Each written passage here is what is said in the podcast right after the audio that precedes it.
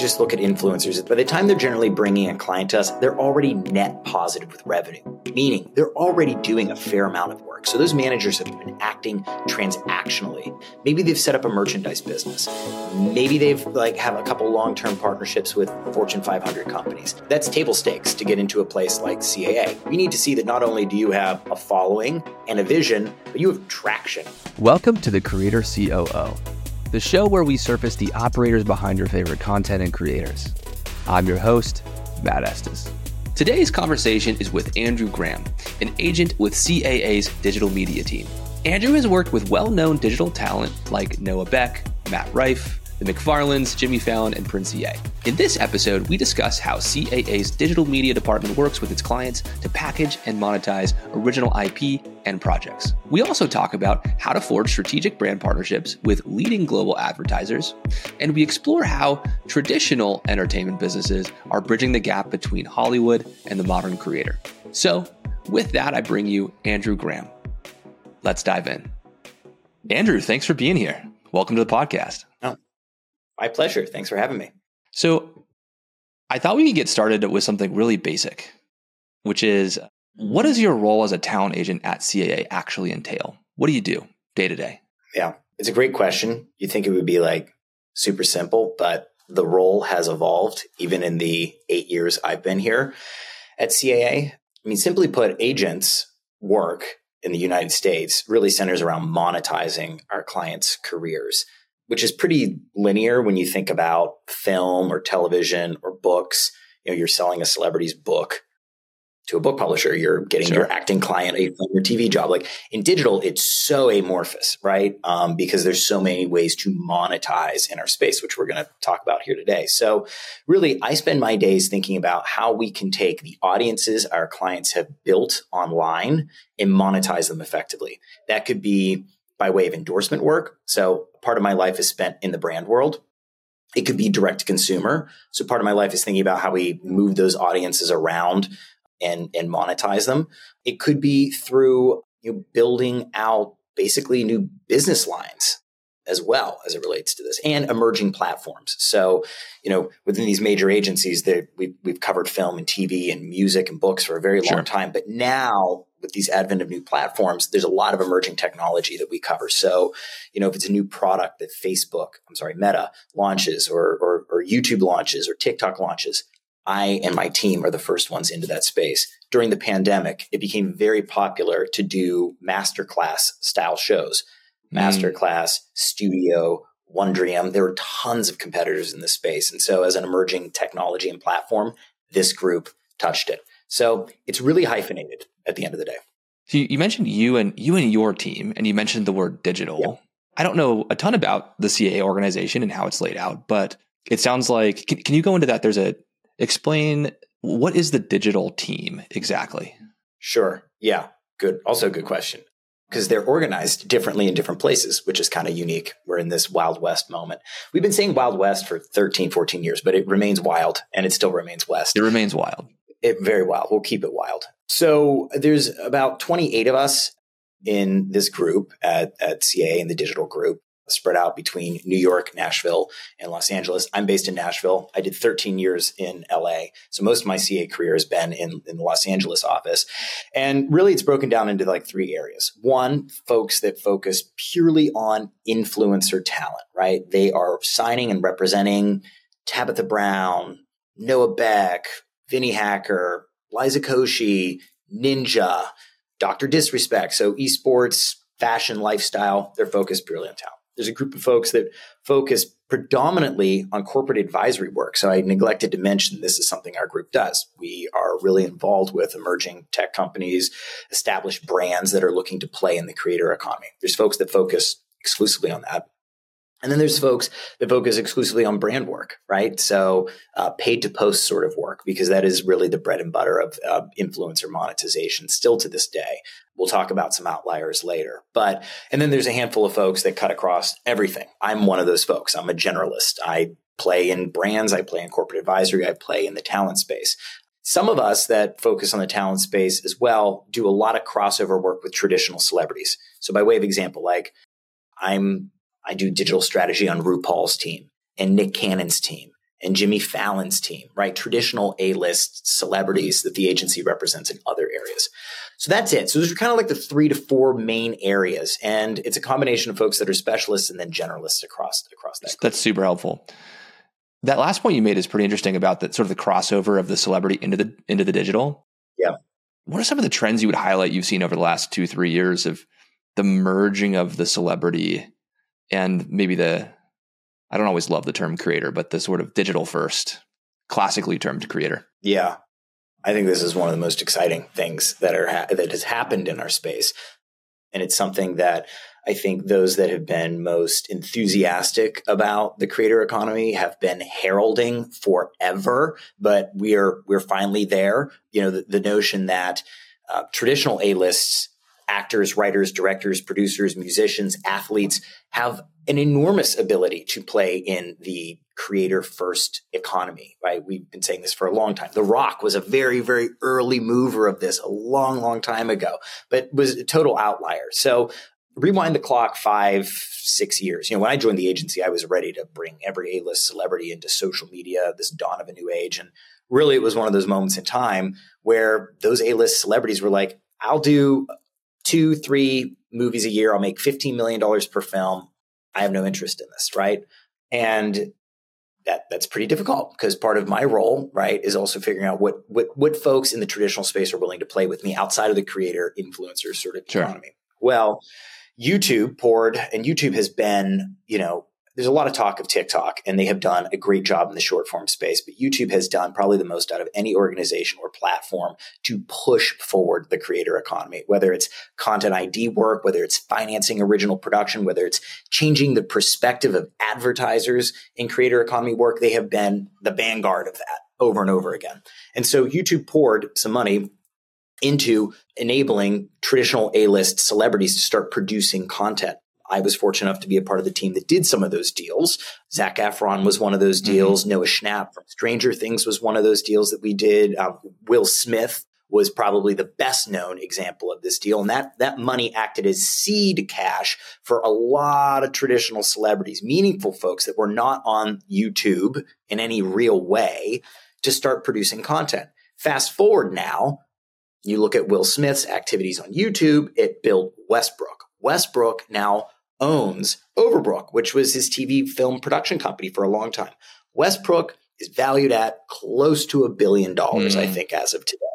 That was never going to happen with a TV production company. What was the what was what was the change? The change was that he built an always on video strategy on YouTube. He started selling the inventory on his channel as media. In other words, he became a publisher. He wasn't just a personality, he was a publisher. So, talent as publisher is one of the big trends that have happened. I remember, I think it was maybe a year ago, I saw Will Smith everywhere TikTok, YouTube. You, you couldn't get away right. from him. What separates? Yeah. So, you, you, point out like Zach, Zac Efron and Will Smith as being two people who seem to really get the direct to consumer and the creator world. Yep. How big is the contingent of A list celebrities that are interested in and get the creator thing versus those that aren't into it or don't get it?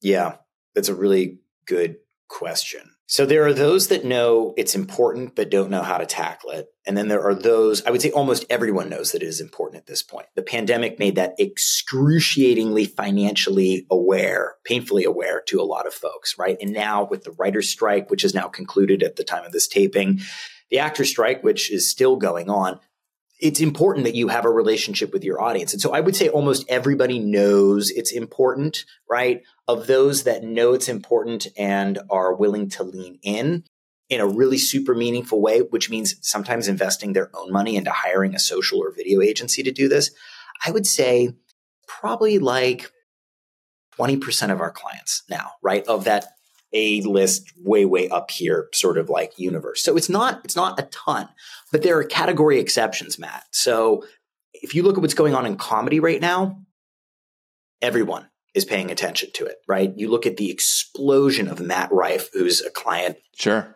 fortunately when i get to work with right? The guy's selling 30 40000 tickets a weekend right now and it's all driven from tiktok and from snapchat You look at what he's doing, you look at what Ryan Long's doing, you look at what Andrew Schulz is doing, you look at what all of these different comedians are doing. It's all social short form Yeah. crowd work. So that is co- generating comedy as a sort of sub niche has a very strong, a very Yeah. high penetration in, in direct to consumer. Yes. So when I say film and TV, that's probably more of the 20% like grouping. Okay. Is it is it twenty percent get it or twenty percent don't get it or aren't? It? I think 20% are, are leaning in. I think everyone leaning knows in. it's Okay. important, but these are people that are willing to go like, you know, I'm going to reach into my pocket. I'm going to Yeah. pull out my card and I'm going to pay for, because that's what it takes to a certain degree. There's some companies out there that will finance video content, but Yeah. it requires an investment and Hollywood is built on OPM, other people's money, right? You do not reach into your own pocket, right? So this is this is a sea change of thinking for a lot of uh, celebrities. Are there any particular concerns or obstacles that you see commonly that might stop the other the other eighty percent from really leaning into the creator thing? Yeah. One may be, I don't want to pay for it, right? That might be one. Hmm. Two is, in order to like grow really rapidly and successfully on these platforms, and I think Will Smith is was exemplar of this, is collaboration. It's not enough to just produce video, right? It's not enough to produce video and have smart metadata and good thumbnails. You got to collaborate with people that are in this ecosystem. Will was down to collaborate with every major. He was like, Hmm. who, are, who is my peer group? But on YouTube, I'm going to work with them. And so he started yanking in audience from every major celebrity, everyone from Mr. Beast, Liza Koshy, he was there, right? So some celebrities aren't willing to do that. And probably the toughest thing is people are time poor, right? They're really time poor. You're going to have to set a couple days a week, a couple days a month aside and stack shoot a lot of content. And I could see that one even that even relating a little bit to your first point around if you're time poor, you need help to do it, which costs money. So you've got to finance it Yeah. potentially. I think AI is going to help here. I really do. We're going to get to a point where I think maybe some version of a digital twin will be able to take some of the lift off of off of a celebrity. Ah, the do- the doppelganger. Yeah.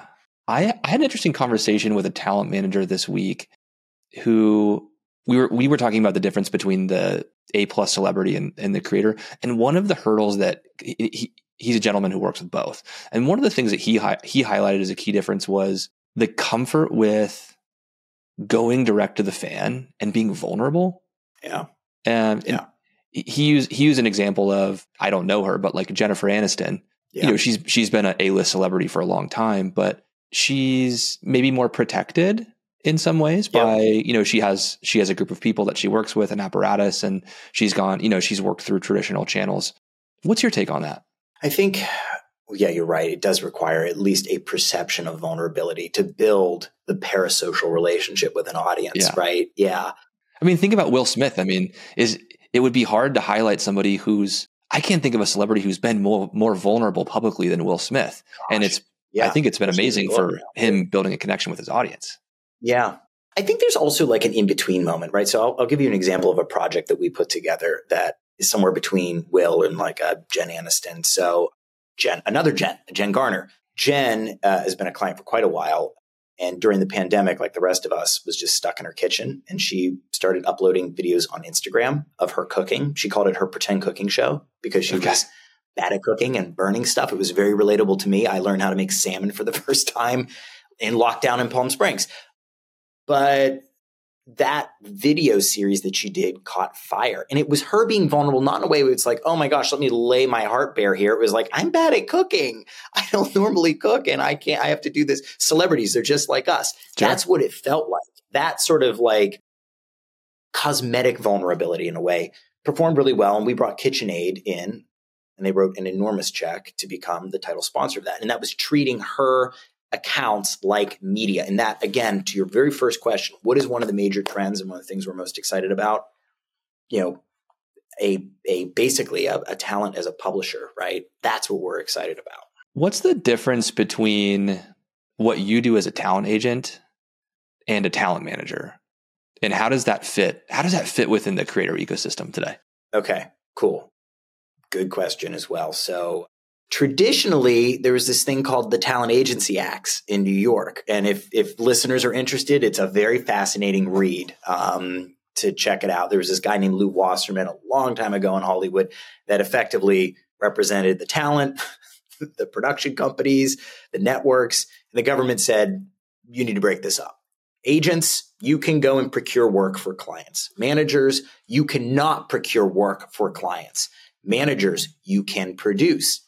Agents, you cannot produce. It was a separation between church and state. Hmm. This is a long time ago. I think this is like, this might have been in the 70s, 60s even. I think it was in the 70s though.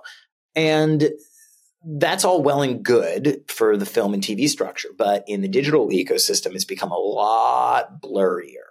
There's a lot of managers that are acting transactionally and doing endorsement work for their clients, right? And not that there hasn't been this happening on the traditional side too. Like if you look at manager rosters over the last 20 years, they've swelled, right? 20 years ago, managers wouldn't have nearly the volume of clients they have now. Management companies are starting to look like tiny agencies within the volume of clients they represent. And you're watching tremendous consolidation in our in our ecosystem happening right now. These management companies are acquiring one another to become bigger, to be more competitive. I say that just to say those are what traditionally the roles have been. Yeah, how is that how has that changed in the in the new sort of creator economy uh, in in 2023? Managers at this stage, when we start, if we just look at influencers at this stage, by the time they're generally bringing a client to us, they're already net positive with revenue, meaning mm-hmm. they're already doing a fair amount of endorsement work. So those managers have been acting transactionally, right? Maybe they've set up a merchandise business.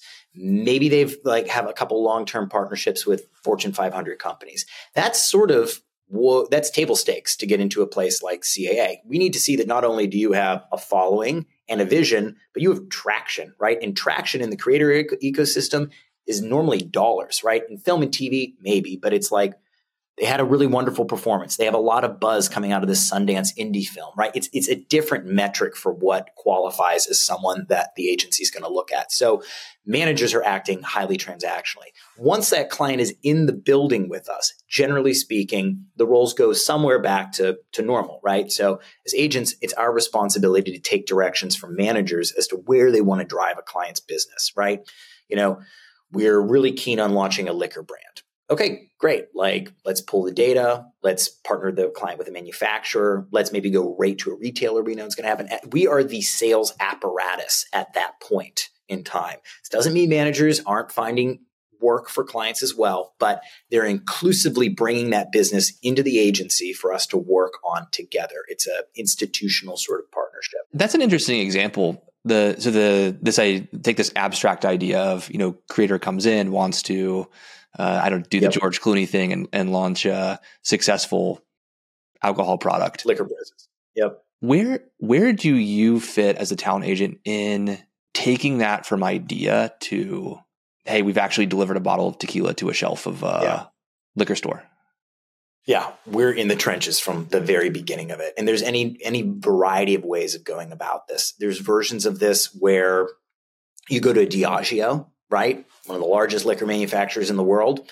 They're probably going to own the thing, right? They'll do a they'll they'll own it. They might partner with you on almost an ambassador level, right? To go and create something that's going to end up on shelves. In that instance, you've got money, you've got distribution, you've got formulation, you're done.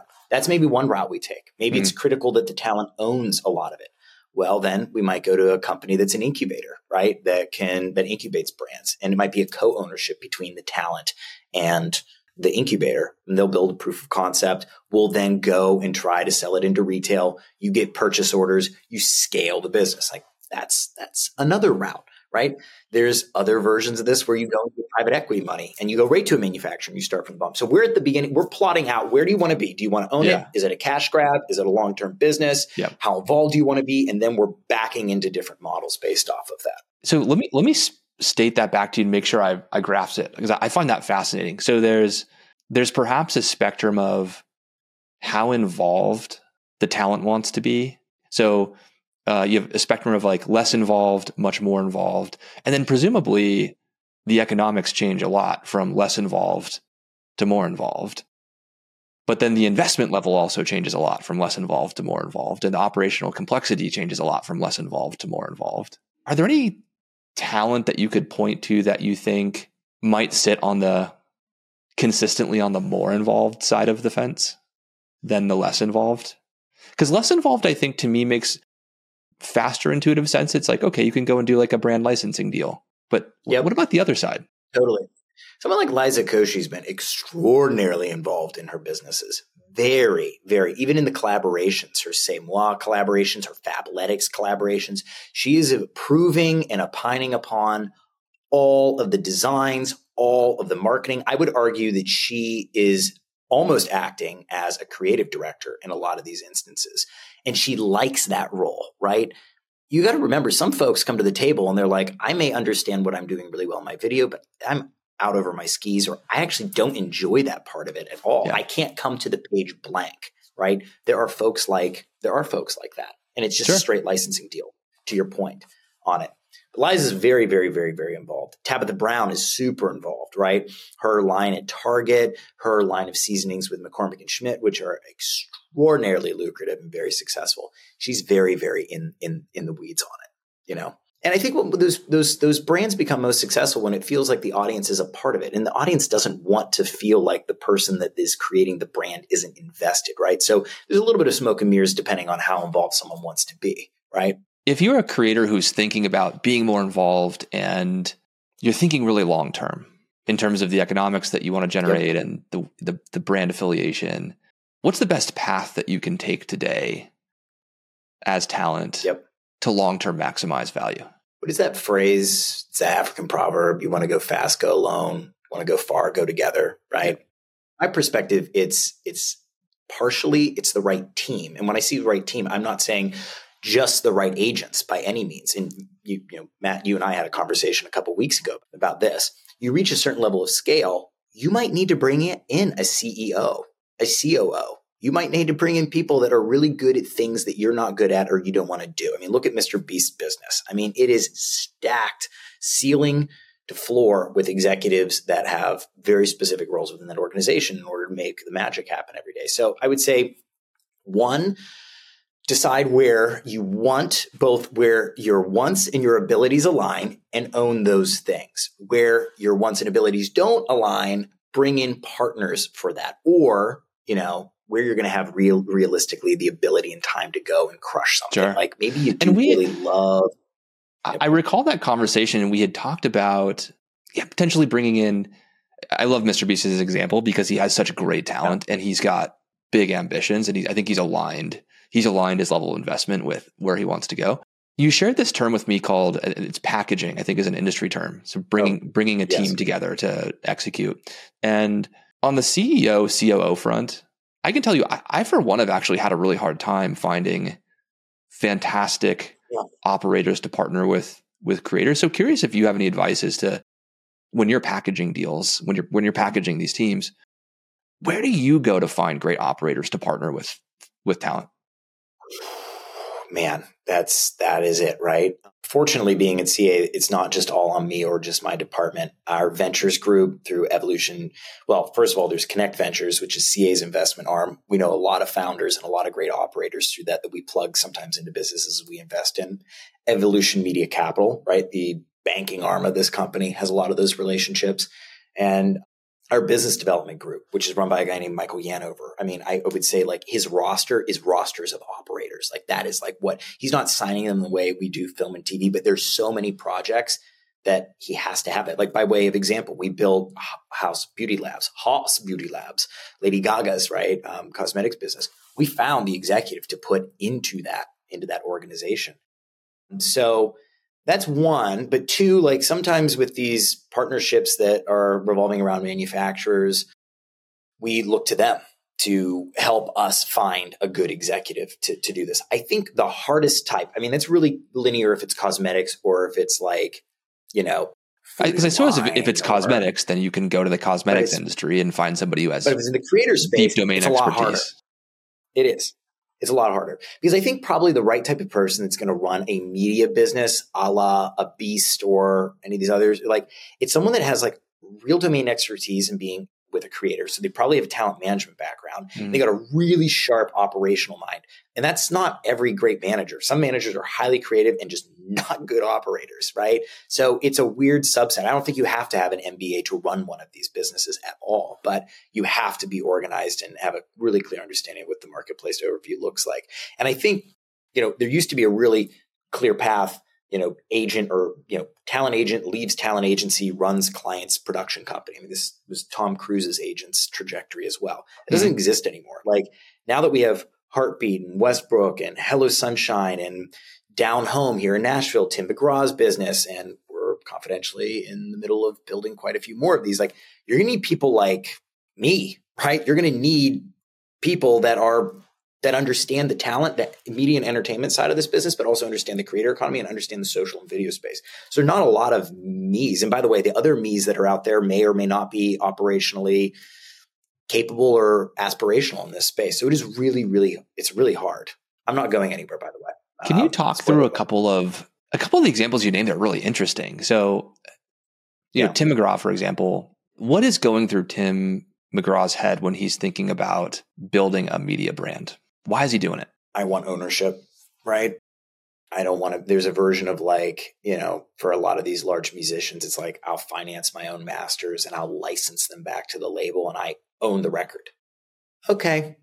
What's the record worth? I mean, uh, not as much as the record label or the publisher is, right? So it's not as much as as the the films and TV shows that use your music. So it's about building real equity and ownership in these businesses. And it, it makes also, sense that they would want to own more of more of the economics and maybe have more more control over the the creative output. I, th- I think that's part of what you're yes, saying.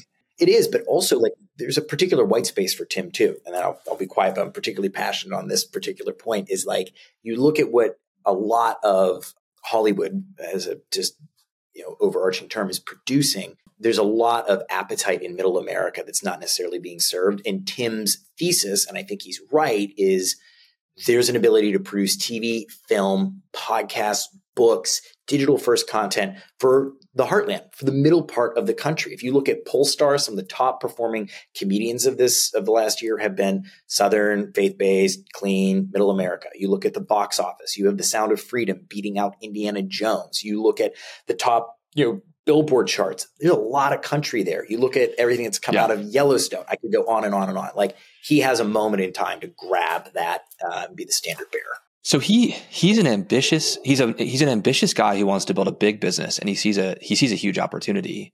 What does that team look like that he builds around yeah. himself? Sure. We're in the early innings right now, but he did a first look deal with Skybound, huge, huge media company that they're servicing on the on the TV and film front. So there's a there's a handful of TV executives, a handful of film executives. They have a head of partnerships that's within that organization that is really focused on building out what is like the consumer product side of down home look like, right? Could they build a liquor brand? Could they build a neighborhood? I mean, what could what can you go and build? Really, sort of like blue sky kind of um, dreaming work. They hired a head of digital so there will be an always on video strategy. The thinking is can we bring, maybe we give grants out to individual talent to produce some content. Maybe that upstreams into film and TV at some point. It certainly feeds the social circle of what we're trying to do. It's basically the consumer facing part of this brand. And then later on, how do you stack in podcasts or, you know, books or, sure. or what have you? But it's effectively an executive to lead each and every one of these business units. But the social and video piece is the heartbeat, the brand, the identity. Mm. Because beyond an audience, I mean, does the audience care about Paramount Plus? Like, I don't think they really do. They care about Yellowstone. Like, there's an opportunity to again make a media brand mean something when it's built around a personality and social and video is going to be the way that they reach those audiences every day. And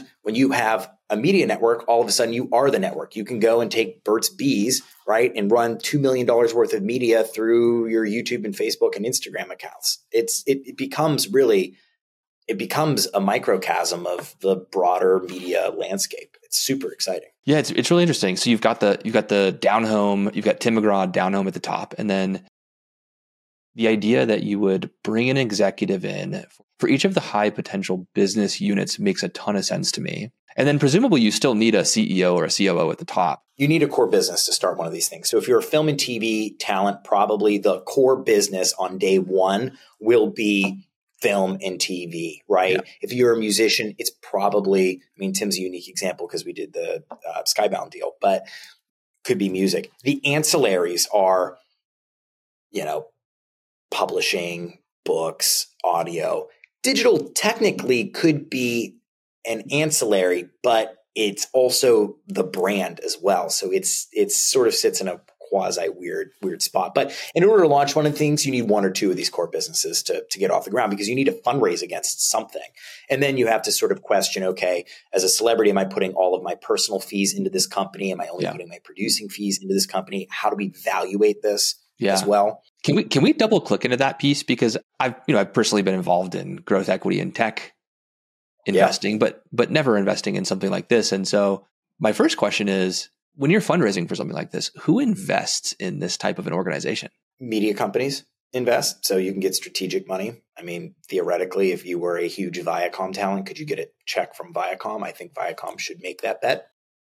I also think that as Viacom spends more and more time on Paramount Plus and doesn't pay attention to the Nickelodeons and the MTVs, these celebrities that came out of those spaces are going to pick up those audiences. I think Viacom's going to have to buy back their influence in this space. And so maybe a way to mitigate it is to invest, right? That's one.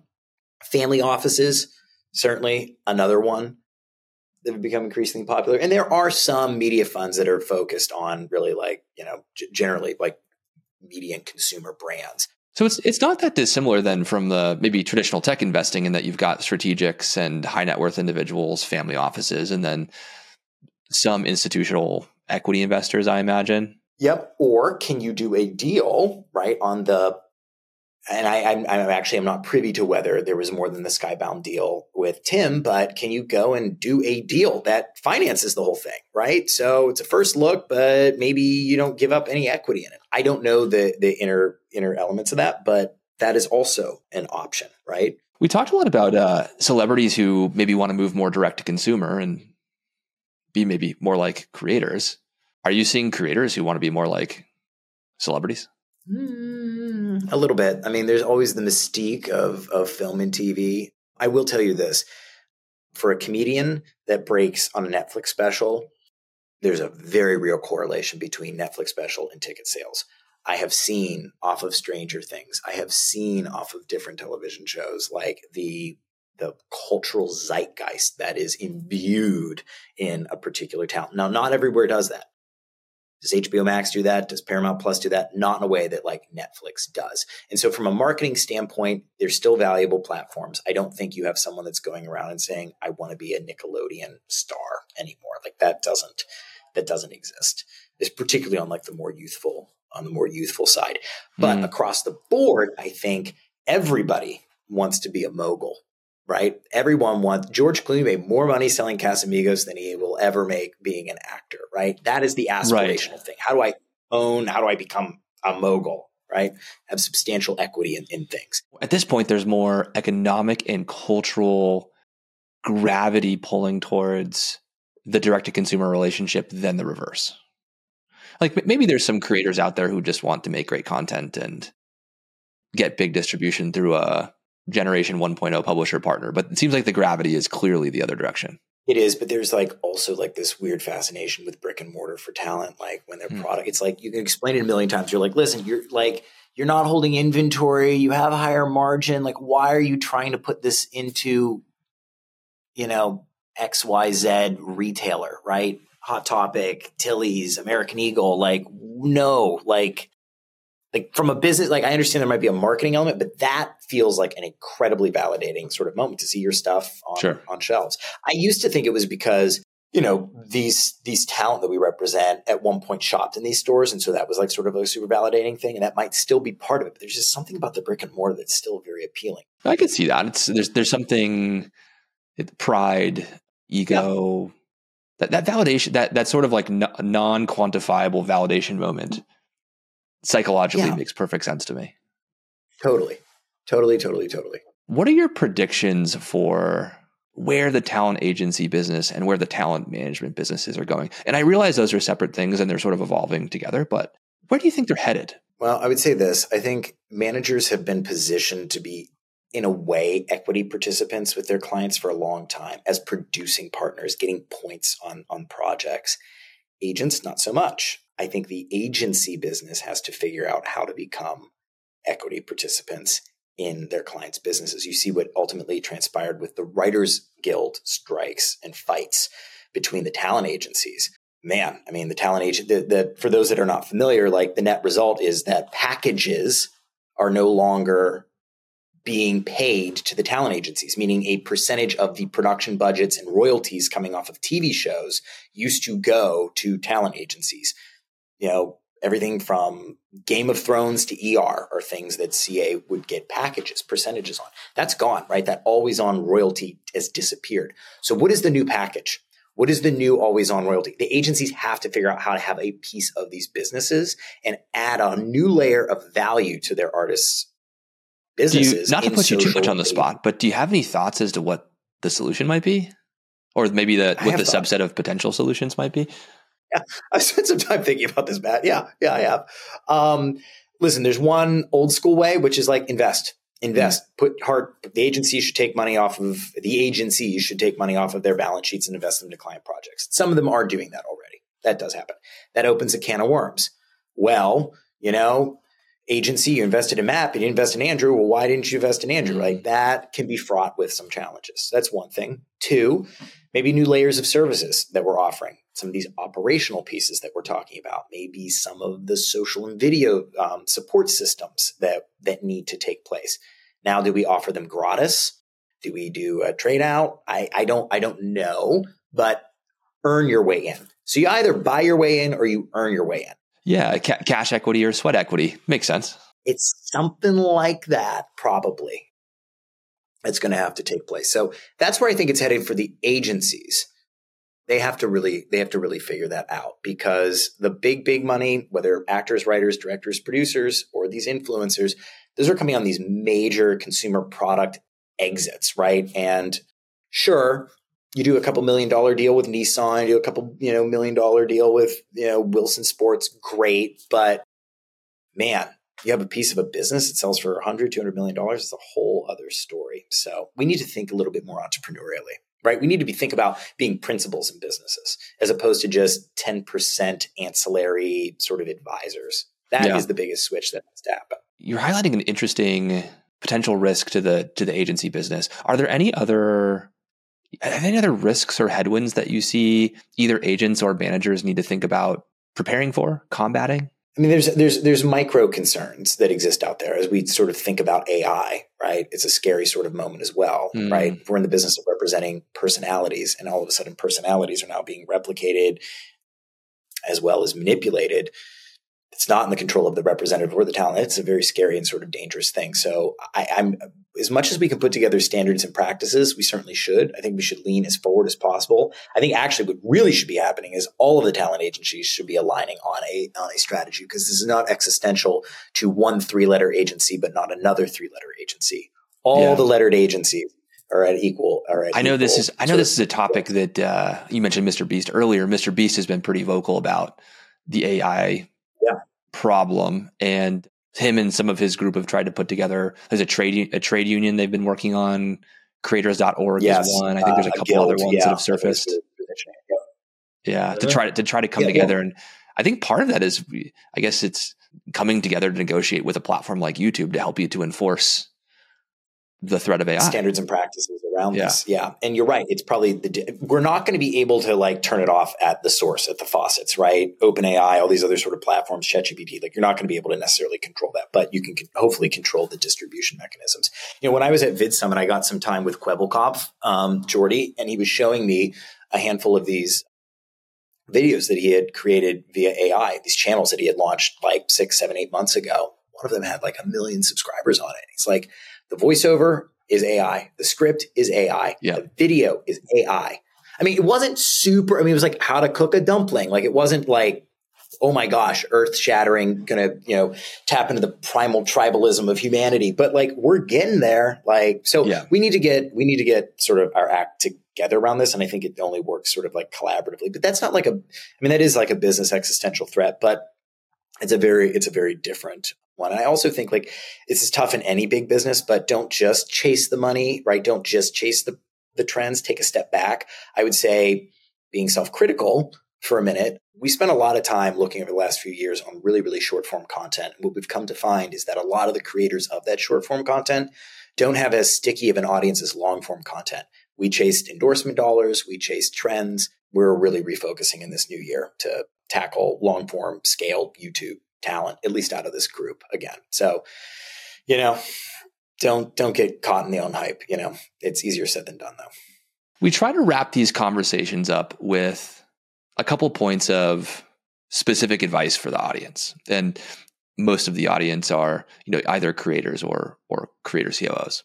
If a creator COO is along with their creator partner, of course, going to start working with a talent agent like you or somebody else at CAA, what would you want them to know going into that relationship to to best work with with you, Andrew? Yep. Great. Good question. One, talent agents are really not great when they don't have focus, right? So they walking into that room, know where you want to go, right? Who you want to be. Have a point of view is really critical. It can't be I want to do everything all at once, right? Have a have a perspective and be able to give focus to that agent. That's one. Two, know that when you're partnering with CAA, right? You're partnering with me. I don't want to speak for our competitors, but particularly us. We're institutional partners, right? So this is not, hey, you know, I've never done a TV show in my life, support my TV career, but I'm going to hold on to all of my digital and endorsement business. When you work with us, it's an institutional, we're getting married, right? All the projects, all the revenue is coming in. We're going to add value to all areas, right? If you don't, the left hand doesn't know what the right hand's doing. Or, you know, someone's out in marketplace selling a Coca-Cola deal while you're accepting a Pepsi offer. You can see how this gets really messy. So if you're going to work with an agency, going to be partners, right? Mm-hmm. And then also pick it based off of chemistry. Who do you think really gets you? Right at the end of the day. Like this is a partnership. You're going to be spending a lot of time with this team. Make sure there's a real connection with the person. They understand your brand, they understand your vision. It's not to not something to sort of breeze over over lightly. Because more or less all the talent agencies, major talent agencies have the same capabilities, more or less, but it's the people and the culture that makes a real difference. I mean, I think that's one of the reasons that we've been so incredibly successful is the culture at this company. It's the reason I've been here for eight years. That's the sort of stuff I would think about going into it. If you're an A-list celebrity who wants to go more the creator direction, or you're a creator who's okay. just looking for operational help, what advice would you Got give it. to them in terms of finding that help and building out that team? And I ask this because you have so much experience with the packaging, you know, packaging some more of these complex, complex uh, products and services. I imagine you've seen this go right, but I also imagine you've seen this go wrong. Yeah, right. Well, we can start with the the traditional to digital. Like where it's gone wrong is, oh, well, I'll just put my TV executive on it. Or, you know, I'll put my documentary filmmaker to shoot these. Like pick someone that understands the sensibility of the platforms that you're producing for, right? Also know if you're a traditional talent, like the work is not done once it's shot, right? You need to understand metadata. You need to understand the thumbnails being uh, being produced correctly. You then have to comment on the content, right? So the job is not done when the film is in the can at all, right? So know that about these platforms and partner with someone. And there's a whole cottage industry of companies that will do some of this on rev share, meaning no money out of pocket, just sharing revenue based off of the revenue generated on those videos, as well as retainer. There's a whole group of people that are experts on this every single day, right? Um, that can help you on this your Studio 71s, your Viral Nations, your Jellysmacks, right? We know all of these folks. Um, and we partnered with a great deal of them. Get engaged as well. And so I think so, your, your point there is if you've got big dreams and you want to build something great, the support exists. You don't you don't have to go it alone. You shouldn't, and you will yeah. not be successful if you try to do it alone. But pick people that have domain expertise in the area in which you want to play in. That that's the traditional side of things. And then if you're on the creator side of things, it depends how far along you are, but start with the manager. I mean, there are moments where we sign clients and they don't have management, right? That's very early and unusual mm. for us. Managers are set to help you clarify your perspective, keep you honest in the marketplace opportunity, and keep you organized and executing. They are your COO at first, right? Is sort of the way to think about them. Start there, then build around that. There's nothing wrong with a personal assistant either. I got to tell you, like, you know, your manager does not want to be your personal assistant either, right? That's a different role. Start with management. By the time you get to an agency, you're then accelerating a lot of your sales efforts, and the agency can then start to help think about the other pieces of the puzzle they they they put in place for you. Yeah, I like I like that. I like the way that you've defined the the talent manager as an early stage COO. I think that that definitely resonates with me in my experience. Chatting with creators at the earlier stage, and I think it would resonate with them as well. Is there a point at which somebody, a, the, the, creator, outgrows the talent manager as as the CEO partner? Is there, are there obvious clues that you see? Yeah, I think when your business lines get really big, right? You look at Feastables. God, that's a whole company, right? Yeah. Like you, you can't have a, you can't have a manager running that. I think when you start to build business lines that are, are that require like daily focus in managing teams, you need to start putting up, even if those teams are third party manufacturers, you need to put someone on it, right? If you raise money, my God, you probably need to put someone on it, right? You may raise three, four, five million dollars to launch a cosmetic business. Please spend a quarter of a million and hire a CEO for it, right? I think it be, I think it's pretty self evident when, when those moments happen. So, so to your point there, the like you know, your, your, earlier stage, the complexity of your business is less, and so the talent manager can really act as your core operating partner. As complexity grows, then maybe you got to think about some other potential solutions. Yeah. I mean, if you're going to be just doing endorsement work or writing one book a year, like you don't need a whole you apparatus. Know, you don't need the infrastructure built. Right. No. But when you start having an eight figure merchandise company, like, yeah, like you do need, you need a team around that, right? As well. And also it's worth thinking what you bring in house and what you partner on. I think a lot of folks have that tendency, particularly as creators that have built it themselves to try to do it all themselves. And there reaches a point where it makes sense to partner. And eventually, if you want to bring it in house, bring it in house. But there's nothing wrong partnering with people early on. In fact, it's actually helpful. You you learn a lot in that process. I think that's right. I do think you know my conversations with with creators and some of the bigger YouTubers, they do have this basic tendency to want to do it themselves, and that's probably why they were so successful to start. But it's really hard to scale that way. You got to delegate. That's right. Something at some point. You have to you know and there's a difference between having transparency into your business and trying to run it all yourself right you can have transparency and delegate any parting thoughts or words of advice for the audience well listen i'd say this is the most exciting time in the world to be talent regardless of where you're at. You have more power than you've ever had in this sort of space. The most exciting products are coming out. People trust people. They don't trust media institutions. They don't under, they don't they don't trust politicians but they trust personalities, right? And so this is a really, really wonderful time to be in this business, whether you want to be a manager, you want to be an agent, whether you want to partner with talent. I would say it's an open door. My job and the job of people like me is to package, as we said earlier. So it's an open door. Please reach out. It's Andrew period Graham at CAA.com. Shoot me a note anytime. Happy to chat or just call one of our many offices lines and they'll they'll get you to me. Thanks for taking the time, Andrew. I hope we do it again soon. My pleasure grateful for the time. Thanks, Matt. Thanks for listening to this episode of The Creator COO. If you found this valuable, you can subscribe to the show on your favorite podcast app so you never miss an episode. Also, please consider giving us a rating and a review as this helps other creators and creator COOs like you to find the podcast. This episode was produced by Rebecca Donovan at Uscreen with support from the team at Share Your Genius. It was edited by Chandler Chappell with artwork designed by Spencer Marsh. I'm Matt Estes, and you've been listening to The Creator COO. See you next time.